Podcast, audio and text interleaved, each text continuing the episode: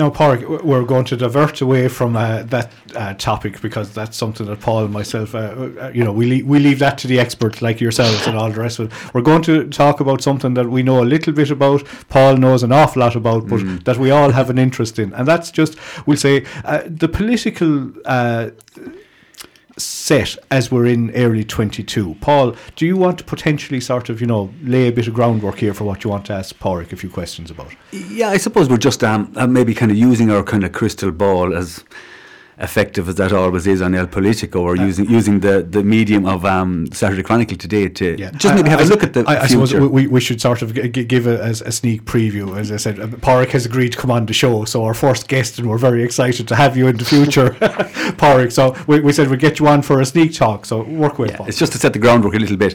Um, I suppose maybe just kind of casting an eye over maybe politically what um, might be happening or might be about to happen, I suppose, and then delivering that through the context, as we always do, of elections ultimately. But maybe, part just to maybe look at some of the issues that might set the political agenda now as we go into the, the, the framework of both a council election in two and a half years' time and a potential general election then a number of years later, in three years' time possibly as well.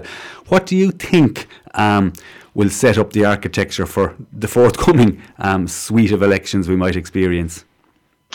Uh, yeah, well, I suppose to look locally first, I think one of the, the big issues that's going to manifest this year, or going to be prepared this year, um, not maybe the most glamorous of subjects, but it's the county development plan, um, which mm. is going to be on public display until the 28th of March um, this year. But primarily the importance of that is isn't just because okay it's a document and it decides which lands are zoned for commercial residents, educational, etc. But it, it's primarily for the fact that two thirds of our towns and villages in County Clare are unsewered as, as it is, and mm-hmm. if if the county development plan as it is goes ahead, you won't be able to be building houses. There won't be future developments in these areas. So that means there's going to be thousands of people, obviously, when they go for planning, are going to be refused. So that's going to be something that, that councillors, I think, are going to come under massive pressure for. And I think the key thing is obviously there's public consultation going on in, in multiple um, venues across across the, the county. In East Clare, during yeah, Killaloe, Tulla and Killaloe coming up, yeah. February, um, and Tulla on the 9th of February then. Mm-hmm. So I think it, it, it's very, very important that the public get informed on this because there's no point turning around you know, and it, it, months down the line when it's passed and said, "Oh, I actually can't build a house," you know, there's I think it's about it's definitely two thirds, whether that's about fifty five in total towns and villages that are have no adequate waste water infrastructure, which is actually a crucial issue, um, and I don't think it's it's sang enough about from the rooftop. So basically, people aren't going to be able to build houses. So that means the future of rural, particularly rural towns and villages, is under massive threat. So if we don't have people living in our rural towns, if they can't build they won't be living there. So there's, you know, it just questions the future of rural towns and villages is massively under threat. So um, I, I, think that's a, a, massive issue. But are the public going to yeah. do their bit to get informed on it? Is, is a question. I think you're right there, Pádraig. Actually, I would agree. It's one of those kind of sleeping giants. Um, the county development plan. You can see some of the kind of opening salvos have been kind of um, fired on this actually just before Christmas. There in some of the councillors, even here on Scariff Bay Community Radio, we've noticed some of the headlines that come into us here. You know, councillors talking about de- dezoning of land and dezoning of the zoning process that went through maybe 20 years ago at this stage. It is a process that's gone through now, I think, is every five years to actually create a county development plan. Um, I remember being involved in it myself in a previous um, life. Um, I remember the 1988 was still in, in use, I think, by the 90s County Development Plan. It was quite a relatively small document, um, maybe 100 pages, and it covered the whole county. Now, when you look at the County Development Plan, you're talking about hundreds and hundreds of pages. You're talking about, as you say there, um, the right to build, you're talking about wind energy, you're talking about Shan- Shannon Estuary, you're talking about the towns, the villages, you're talking about a huge amount. It's a complex a complex um, document that, as you rightly said, there needs a lot of attention, really, for the reason you outlined as well, in that if it goes on public display and isn't commented on or isn't perused and is then adopted, well, make you don't really have much recourse after that other than a material contravention of the county development plan down the line. Um, yeah. Probably an important, politically, an important um, event coming up here in the early part, the first quarter of um, 2022. Yeah, and, and on that, like as well, Paul, I suppose maybe to preface that, I, I said it's, it is up to the public, but something I discovered in the last few weeks or around Christmas, thereabouts after, if Joe or Josephine Public wanted to get a copy of the county development plan and get it actually printed out Oh. in full, it would cost them about 400 euro. Yeah, that's an interesting because it is huge. You know, even Yeah, to I, I, I've, I've actually seen a copy of part one of it, and it's nearly 500 pages. Yeah, like I'm I do remember the 1988 county development plan, maximum 100 pages, um, ring binder, and that was it, and Yeah. that was distributed. Now it's a much, much, much more complex um, document at this stage. And also as well, it was it was a conversation I suppose I would have had with yourself, Luke. Is is that there was a rural development strategic policy committee meeting before Christmas around October November that was due to go ahead in front of the media would would generally be allowed to attend that, and the, the main item on the agenda was the county development plan, and then at the last minute it was decided, oh, this is an in-camera meeting, and the, the media aren't invited to attend. So again, we're saying we need to inform the public, but one would question why Clare County Council made the decision on that occasion not to allow the media in who were a link between them and the public a lot of the time. Um, Yeah, and I, I know, Park, even in your, your own paper uh, this weekend, uh, there, there's a big ad, we'll say, from the council, you know, in relation to the public consultation. So a little bit like, you know, uh, if the, the people, we need to know what's in it potentially, and we need to be able to go and talk to our, you know, the people that work in the councils, and and ye are the conduit to sort of report on, you know, what they say and what what their the, you know the message that they are trying to get across. 'Cause, You know they're they're trying to get across to you in the media that oh yeah there's consultation for this and consultation for that. But if they're not letting you in to sort of you know uh, ask a few questions, it's not a great look, is how I'd sort of describe no, it. no, definitely not. Yeah, it was definitely an, an eyebrow raising. I saw that headline in, in, the, in the Clare Echo there, actually. Otherwise, it was kind of, yeah, as I say, eyebrow raising, definitely. Mm. Indeed. Anyway, go, go on, Park, and w- w- a few more thoughts. Yeah, but I suppose if we if we slightly similar to maybe the importance of the county development plan, I think maybe a topic nationally as we emerge out of COVID nineteen slightly and look into the future, I think regional development is going to be something that is going to be pushed for more or maybe vocalised a bit more and primarily in the aspect of remote working has been one of the buzzwords of the last two years. And some people they've either adapted to it or they haven't. So I think with that moving forward, that's going to push for um, you know regional balanced regional development because it hasn't been balanced regional development for um, you know the past decade. One could argue, and then you know as part of regional development, what I'd include in that obviously is the big juggernaut and something that we include and highlight regularly in the Clare Echo is Shannon Airport. Um, because we have obviously Dublin Airport bursting at the seams and, and Shannon crying out crying out for flights and and you know new routes and services. So I think in terms of to enable remote working, we've seen property prices are forecast in Clare to go up another five percent. They're already sky high, one would argue, and we've seen you know the likes of Lahinch, Liscannor have become very popular places for people to relocate. Property prices there have, have really gone up as well. So I think regional development is something that I, I'd expect our politicians nationally are going to be, be shouting for. I think it's a it's a massive opportunity for County Clare in general to, to tap into and exploit and benefit from. Um, because I think people would be mad not to. We're obviously biased, but I think people would be mad not to want to live and work in County Clare, given whether it's north, south, east, or west, the facilities, the amenities, the attractions, everything. I think. But again, I think a lot of that is going to be underpinned by the, the county's development plan. Like, why would you want to live in an area if it's going to be unsewered or you can't build a house? You know, I think it all comes back to that. But I would hope that regional development is going to be something that's pushed um, by our politicians um, at a national level, and particularly that they start really shouting for, for Shannon Airport to start getting getting adequate um, services when they're being divvied out. Okay.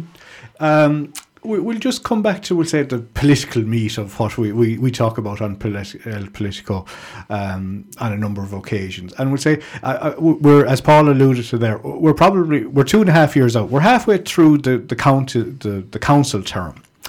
And last time around, uh, the council elections didn't really uh, predict what was going to happen at the general election.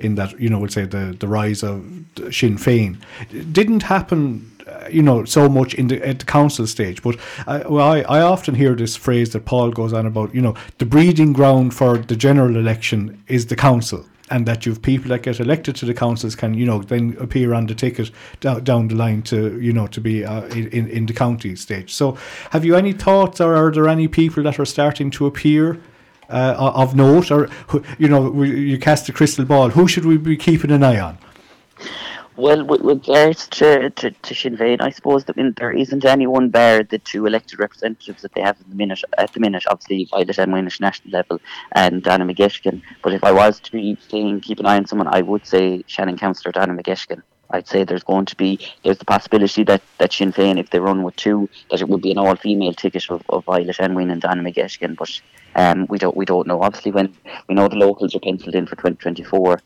a general election. We, we don't know when that's going to be held. Obviously, it's, it's penciled provisionally for a later date, but something you never know what could happen to, to accelerate things there. Um, but apart from apart from those two, they have obviously the activists, but um, you know, in terms of their candidates. Obviously, Donna contested in the Ennis electoral area for the 2019, and Mike McKee, the late Mike McKee, was, was elected in the Shannon um, area, whereas um, Sean Naughton of O'Brien's Bridge was in the Killaloe Municipal District and first candidate eliminated, and haven't heard much from him since he was the youngest candidate across the county.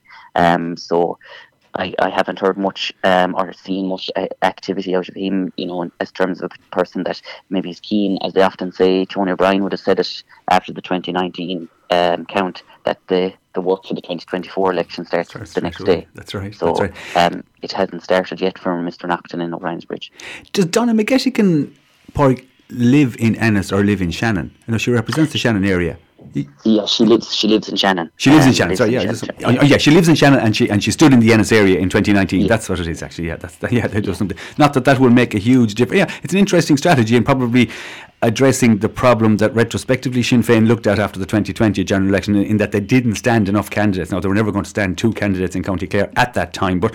I think you could be pretty on the ball now with that analysis from a Sinn Féin perspective um, for the next general election. All right, yeah, that's Okay. But, but, I suppose on that one, Paul, as well, they had originally intended to run two in Clare, like uh, Mike McKee was um, listed as candidate, and so was Noeleen Moran, who Noeleen contested Moran. previous yeah. elections. Um, and then That's their right. argument, there's uh, maybe a bit of digging worth doing on that one. Their argument was that the time lapse the time period had elapsed between they announced them and the, actual time to run. So obviously Mike McKee's declining health was a factor as well. So they pulled the two candidates and then Violet-Anne Wynne came forward. Um, but Donna McGettigan would have said at the time in 2019 that she put herself forward in Ennis to, um, you know, she had obviously been involved with Cummins and Sinn Féin around Clare for years, but it said you know, she was sick of talking about we need more women, so she actually put her hand up mm. and went. It was always unlikely that she was going to get in in Ennis because she hadn't the profile there yeah, in comparison the to the profile she has in Shannon. But Noeleen Moran has been involved with um, multiple healthcare, Midwest Health Campaign, and reinstate Shannon Doc services, but has kind of been maybe out in the cold in terms of Sinn Féin circles. So well, there was again, definitely she, some internal um, yeah. relationship issues there with, with, with Noeleen Moran and the Sinn Féin party. Definitely, yeah. Okay, move, move, moving on, and I suppose we'll just talk about we said the parties in power. I suppose we're talking about the, the, the party that want now to be in power, Sinn Féin. We'll move on to maybe Fianna Fáil, Fine Gael. Your thoughts?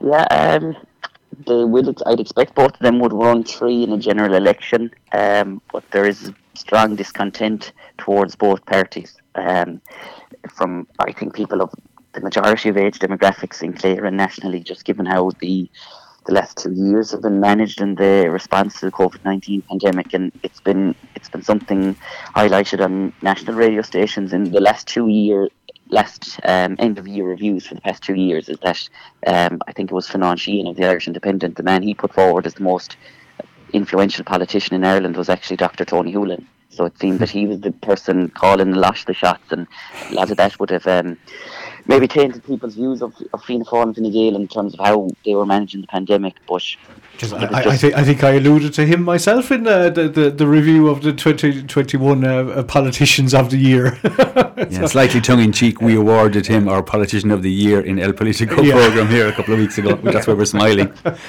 yeah. So maybe El Politico, like the local election, change to what happens at uh, national level. Yeah, I wonder. I wonder. exactly. Um, Fianna Fáil, Fine Gael uh, would say anyone coming to mind, you know, or anyone, you know, uh, anyone trying to come back or sort of trying to raise their head above the parapet? Uh, maybe it's a little bit early, but just your general thoughts.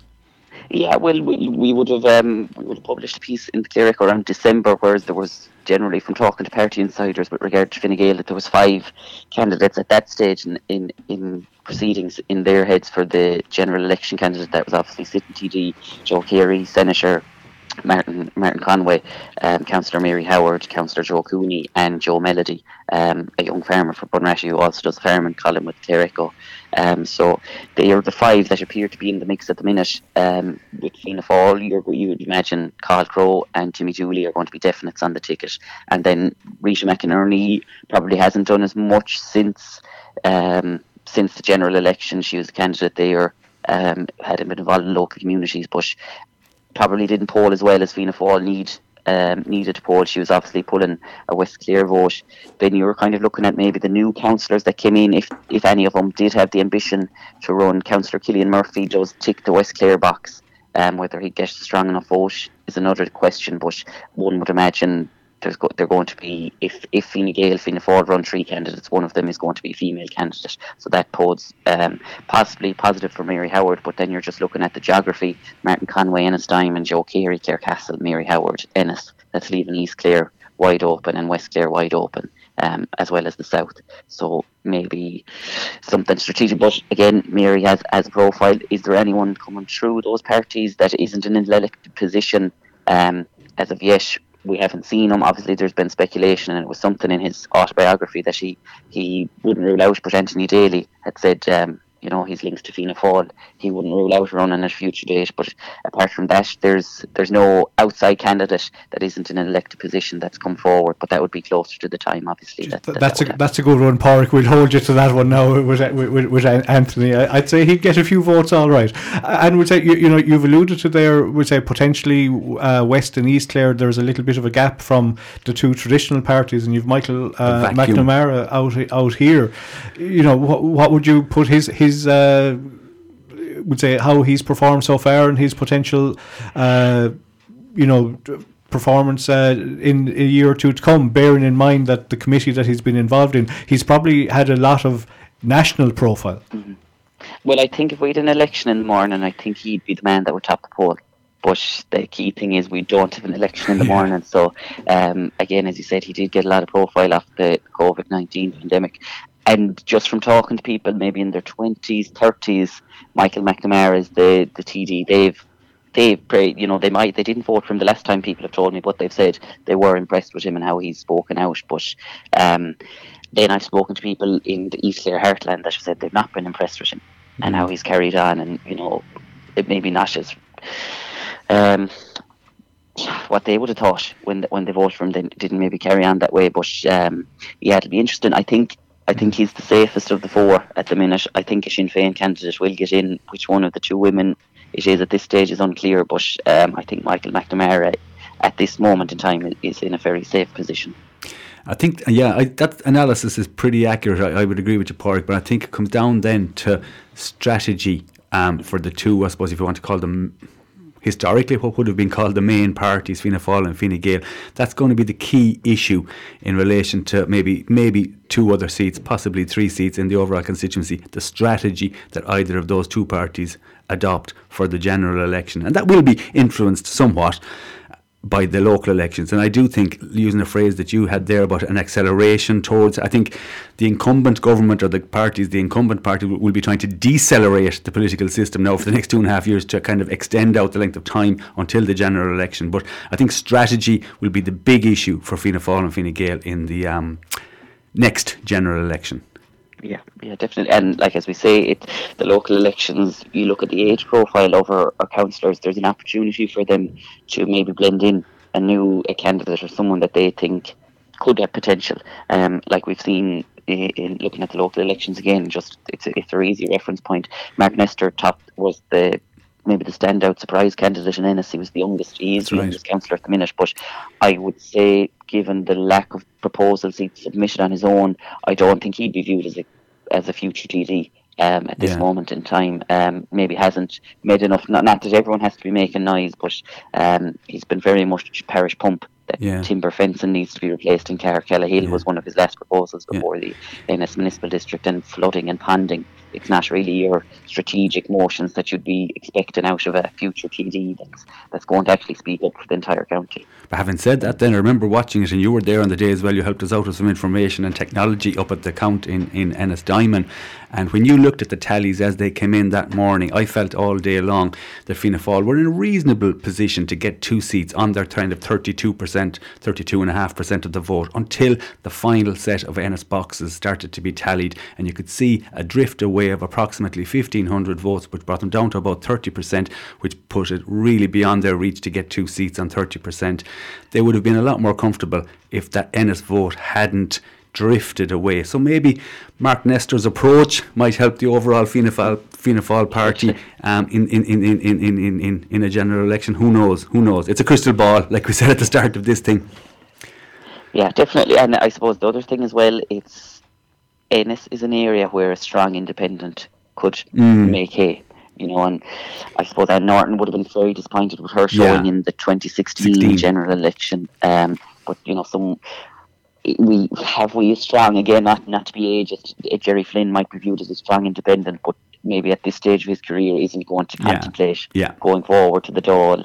Again, similar with Ian Lynch had contested the 2016 general election based in Kilrush. Mm. And probably again may not go go for another general election, um, given that he he did struggle um, to get in at the local elections in 2019. Mm-hmm. Um, so again, we haven't seen a strong ca- or a person making a lot of noise at this stage. Um, but I guess, given the two years that we've had, people haven't been contemplating politics or entering politics. But mm. I think, given the last two years again, there's a lot of frustration, a lot of anger, it could encourage people to enter politics and to try to change things. So it'll be it'll be interesting to see how things pan out in that regard. Yeah, it, it will indeed. And now, Park, I'm very conscious of the time, and you need to get back on the road, and we've probably delayed you a little bit too long. So the last thing we'd want to do would be delaying you to uh, get get in uh, the gates in Mallow before the, the game kicks off. Listen, th- thank you for that, and I said we look forward to uh, having you on our next uh, version of El Politico, where we'll we'll debate those topics. Might tease out some more. of those issues. Yeah. yeah, might tease out some of those yeah. issues. Yeah, As I said, the, the crystal ball for 2022, I suppose, would be a very a cloudy, scattered showers. I suppose mm. would be the way to. Yeah, we'll uh, have to just have that crystal ball for the that episode. Ex- exactly, and as, as I said, uh, uh, Park McMahon, uh, news and sports uh, uh, man of of uh, extraordinary note. With your content, will say in, in the paper, Park, and I know we've alluded to it previously, but said that the content you put out is fantastic, and we say it's it's for for the county in general you know we're all the stronger for have, having you bringing uh, various topics, uh, be they sporting, be they political, be they just news in general. We'll say uh, bringing the news of Clare to everybody every week. And as I said, you can get the Clare Echo uh, every Thursday and online clareecho.ie. So, Park, listen, b- best of luck. Uh, th- thanks a million for taking the time to talk to us, and uh, hopefully you have a, a good news to report on. We'll say for next week's paper from the results in Mallow today. Thanks very much. That's much appreciated. Good luck, Park.